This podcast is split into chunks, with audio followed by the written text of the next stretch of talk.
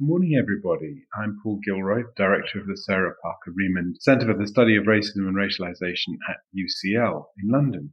I'm especially delighted today to welcome as a guest Antonella Bundu from Florence in Italy, where she serves as a municipal councillor as part of a left coalition, which she'll talk more about later on.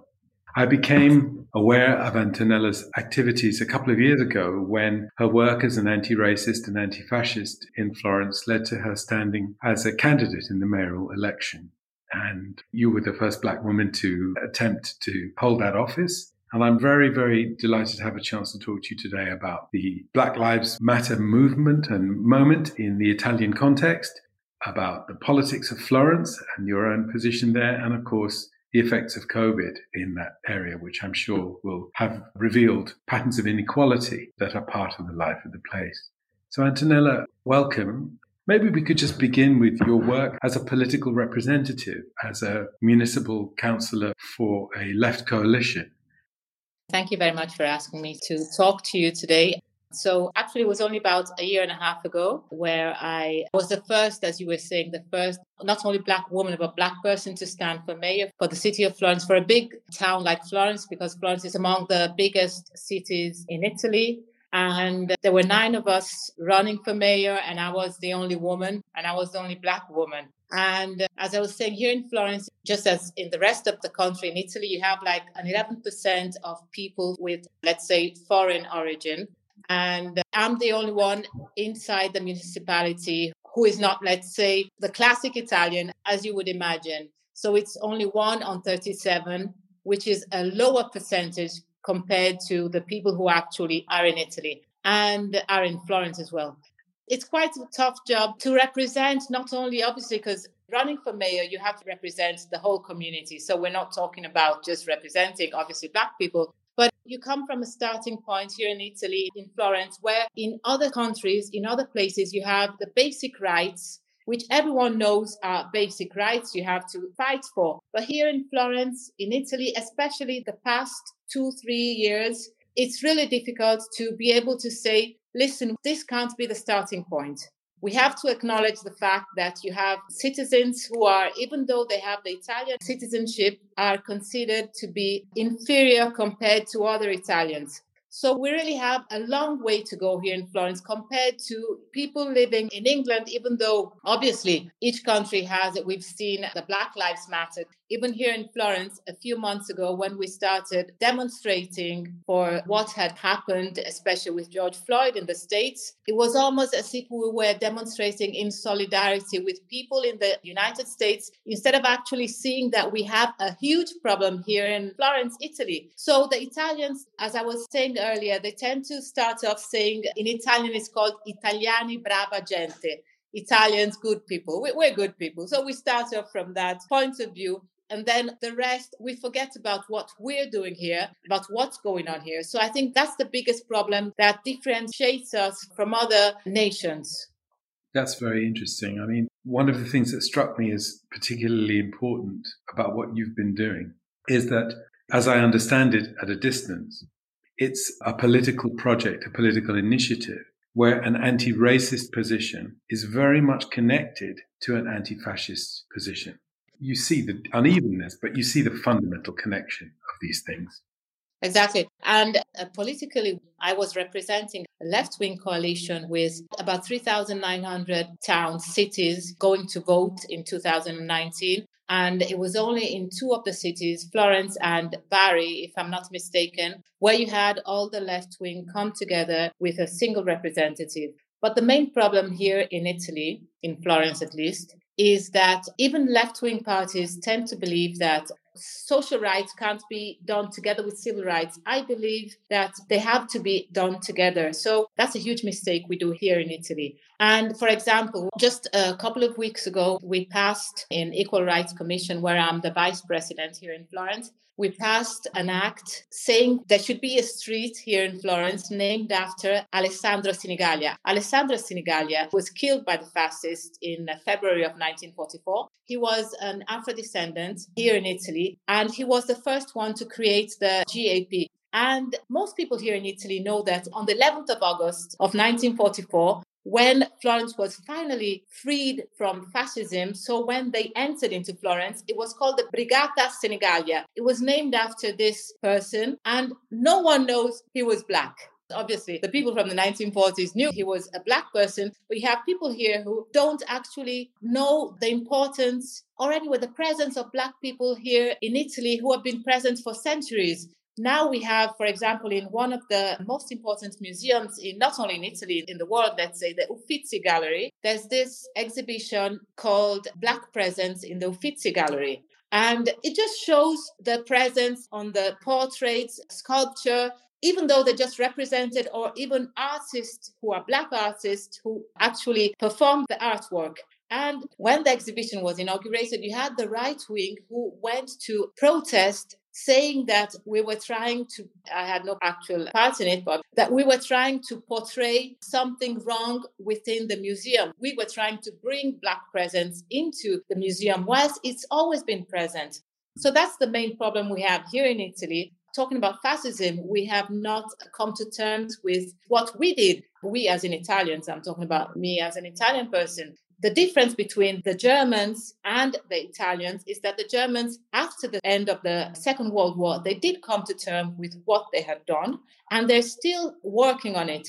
The Italians, we had an amnesty which was done by the Togliatti, communist, obviously, and obviously I agree with everything he did, as in communism, left wing, and everything. But we tried to, let's say, to forgive what had gone on, as in putting everything under carpet, instead of trying to talk about it, resolve it, just the same as in the colonialism. And that's why when we talk about Black Lives Matter, we tend to forget that Italy as well has a past and a present. We hope not a future, but I mean, we're not doing anything at all politically to try and solve this problem. For example, we had just a year ago the Salvini, which is, I prefer not to pronounce his name normally, but I mean, he is the leader of this extreme right wing party, which is La Lega, the League, it's called. And they've done everything possible, as in legally, to institutionalize racism. So they've created, for example, you have NGOs in Italian, it's ONG, mm-hmm. NGOs in the Mediterranean trying to save migrants. He made these laws where he even suggested that the people saving people's lives should pay 5,000 euros for each migrant who was being saved. And then you had hundreds of thousands of euros for ships being fined for saving migrants. And also, one of the bad things was creating citizens who, let's say, if you were born Italian, fine. If you become an Italian after, the citizenship can be taken away from you for some particularly hideous crimes where the legislation, the law says you must be punished in a certain way. So why should you punish people who are Italians, let's say, after you and everything? And here in Italy, we totally accept it we've been moving, you know, step by step. We're moving where earlier, let's say in 2013, where you had over 100 people who drowned trying to come over to the Mediterranean. And you had months with people talking about the disaster that had happened. And now you hear about a ship wrecking with 40, maybe 20 kids inside, 10 women, men, or anything. And after five minutes, no one talks about it. And even people like us who were supposed to be fighting for civil rights are kind of becoming used to it, no? So I think that's the worst part of it. When you're used to hearing this, and then it doesn't even sound so strange that you have people suffering, people dying, people with rights which are not the same as others living on the same territory. I think that's really clear. And I think the normalization it becomes an everyday phenomenon which doesn't seem eventful. It doesn't seem important. It doesn't seem disturbing because we are habituated to it, you know? Exactly. You've put together so much there. I want to pull a few threads. You know, you talk about the black presence in Italy going back such a long way, and that is, of course, absolutely true and absolutely fundamental.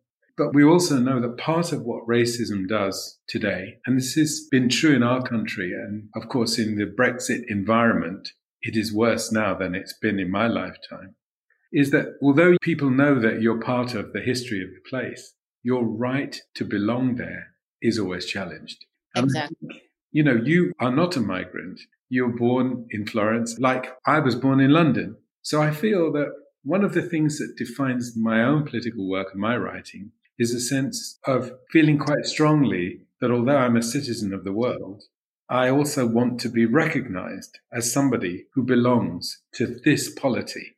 And that the work of anti racism is about forcing that recognition against interests that would exclude and say, as they said to not just to me, but to all of us, go back to your own country. You're in the wrong place.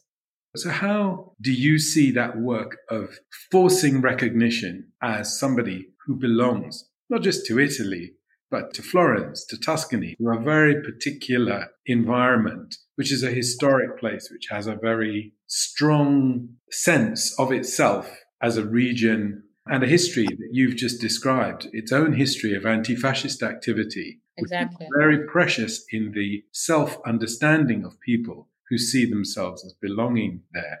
How do you see that struggle to force recognition?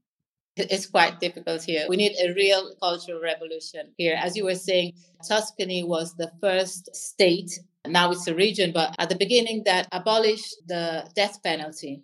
And Florence has a gold medal for resisting against fascism. So, with that, you think that, okay, that's a good starting point. It's recognizing civil rights for others. But the fact that we, as in Black Italians, don't look hmm. like Italians. I mean, here in Italy, it's like they ask me, Where are you from? And I'm like, I'm Italian. Okay. They say, Yes, but where were you born?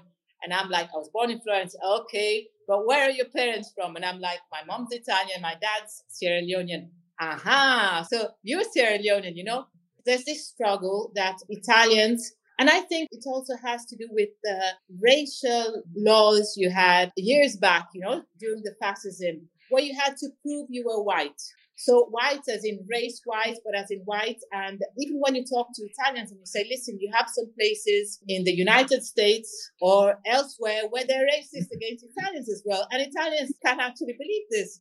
So I think it's more the fact that they want to prove their whiteness which makes it more difficult for Italians to accept people being as Italian as them, even if they're not white. Because as I was saying, I personally don't think I would have, I'd have racist problems as well in the US or in the UK or elsewhere. But I don't think it would actually start from not recognizing the fact that I could be with the same nationality as others, you know? It would be something else. Here, they tend to say, you don't even start from there. You know, you're not Italian. For example, my brother was a European boxing champion seven times over. And in the Italian newspapers, they would say he was naturalized Italian. But no, you know, and for me as well, let's say like they ring the doorbell and there's someone who wants to sell you something and I open the door and they ask me if the missus is at home. Right, of course or with the Italian language, the difference you have between the English language, you have lei, which is a mm-hmm. formal way of appealing to people who you're not actually familiar with.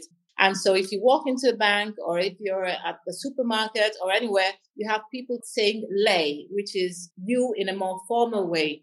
And when I get to the counter, even though I'm almost 51, and I get to the counter and they talk to me with the tu, for example, here in Florence, unfortunately, there was this almost 60 year old, he was 57 year old Senegalese man who was murdered just five years ago in Florence. And even when we're talking about, let's say, the anti fascist movement, when we're doing demonstrations to remember Idy Diene, they refer to him as the boy. Mm-hmm. No one would refer to an almost 60 year old Italian, as in white Italian man, as boy. No one would do that. But here in Italy, black people are boys or girls. We don't refer to them as men, or women, or ladies. So I need to be respected just as much as another 50 year old next to me. And if I point it out, you have even many black people here in Florence saying I exaggerate, that that's not a problem. I think the struggle must start from the basics, which is quite difficult here in Florence. Yes. Yeah, that's very interesting that the language, the formality of the language allows for this institutionalization of disrespect. And that again, people are accepting of this. They're inclined to say, oh, you're making too much fuss. This is a disproportionate reaction to this. Exactly. But I mean, these things can become very debilitating because they happen over and over and over and over and over again. I want to ask you now, if you don't mind, about your political work, because one of the things that I thought was extremely interesting about this, and I'm sure that people here would be interested, is that you work in an environment where making coalitional relationships with other parties and interests that share your objectives is fundamental to your vision and to your practice as an organizer, someone's doing political work. So tell me about the making of coalitions and how the coalitional sensibility is something that's been important in the maybe it's easy in the context of doing anti-fascist work when you have neo-fascist organizations immediately visible and there is practical problems of violence and intimidation to deal with. But I wonder about being in a coalitional relationship with interests who don't always, even on the left, see the question of anti racist work in the way that you would see it?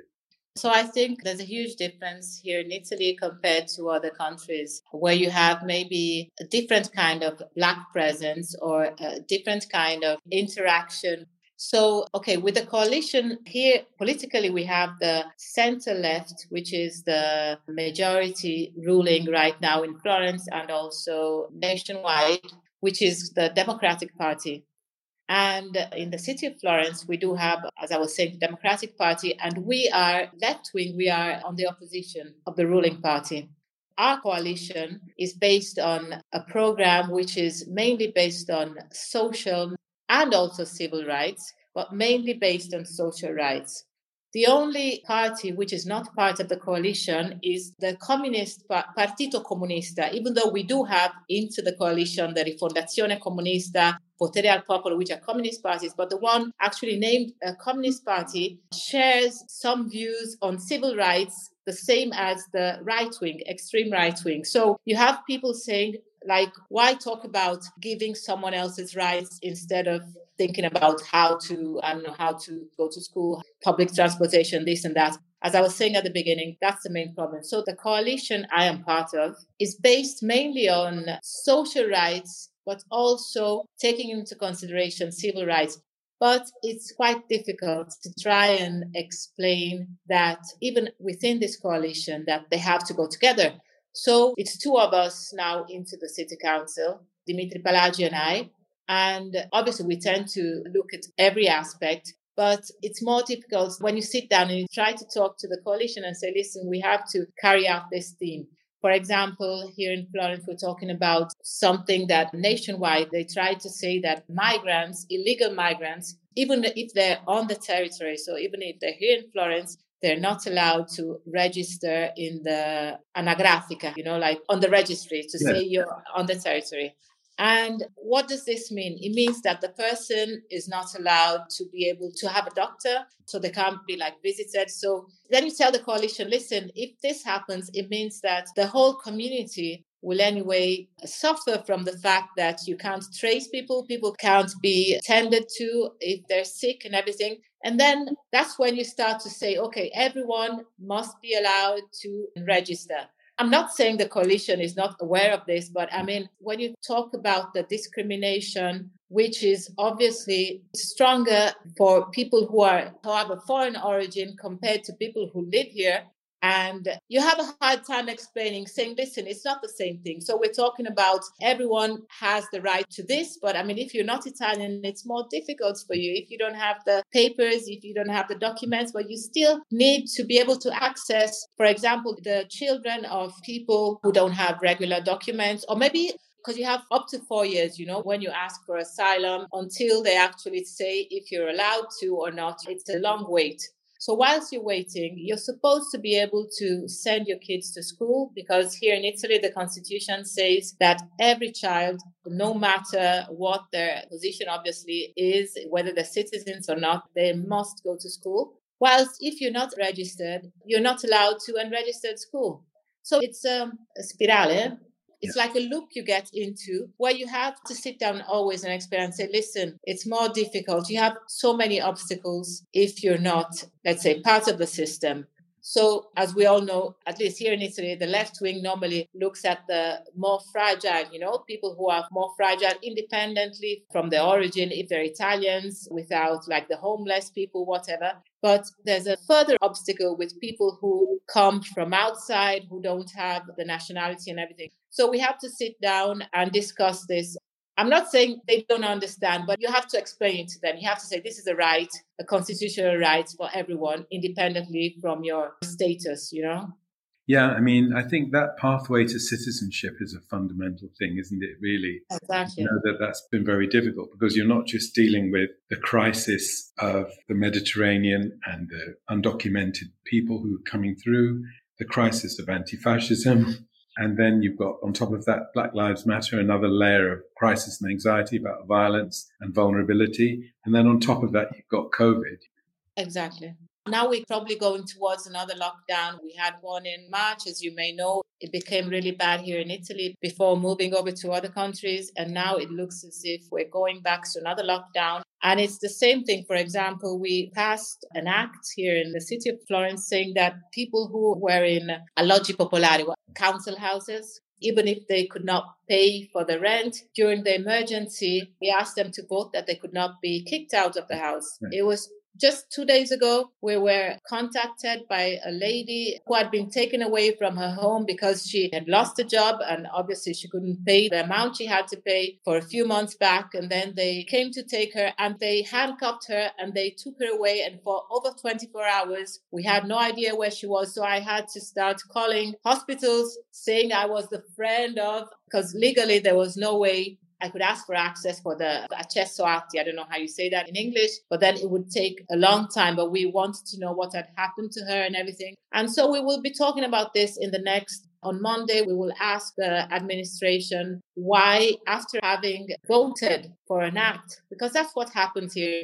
I don't know if it happens everywhere, but I mean, here in Florence, like you vote for something, the majority votes for it and they approve it, and then you don't know why the same things continue to happen. So we don't have the same benefits as you have in other countries, as in the UK, but we do as in housing and also um, it's called the reddito di cittadinanza. It's sort of unemployment benefit, which you can't access even if you're Italian, but you're in a fragile situation where you don't have a house, you don't have a residency. You won't be able to get access to that, meaning that you'd always be without a home. Because I mean, if you can't even sign up to be able to see that maybe in the near future you'll be able to have a home or you'll be able to have some money to survive means that you're in a loop and they keep you in the loop. That's what they tend not to recognize that. I mean, if you make laws that expel people from the community, because even now in Italy, let's say they think that you have more or less a statistic says you have like 600,000 people who are irregular on the territory. But they passed an act during the COVID saying that for three months you could sign up either for caregivers or for people who would work in the agricultural field. Just a time to pick the produce from the field and then you go back into being illegal. So, I mean, that doesn't help the society on the whole. That's what we need to make people understand that. I mean, me personally, if I were here without a document, I'd do anything obviously I would break the law and do anything to survive. So, I mean, I think it's normal. So, there's no way you can think people will stay here and survive without giving them the opportunity to, contribute legally to the community as it should be. That's very heartfelt. And obviously, I agree with you.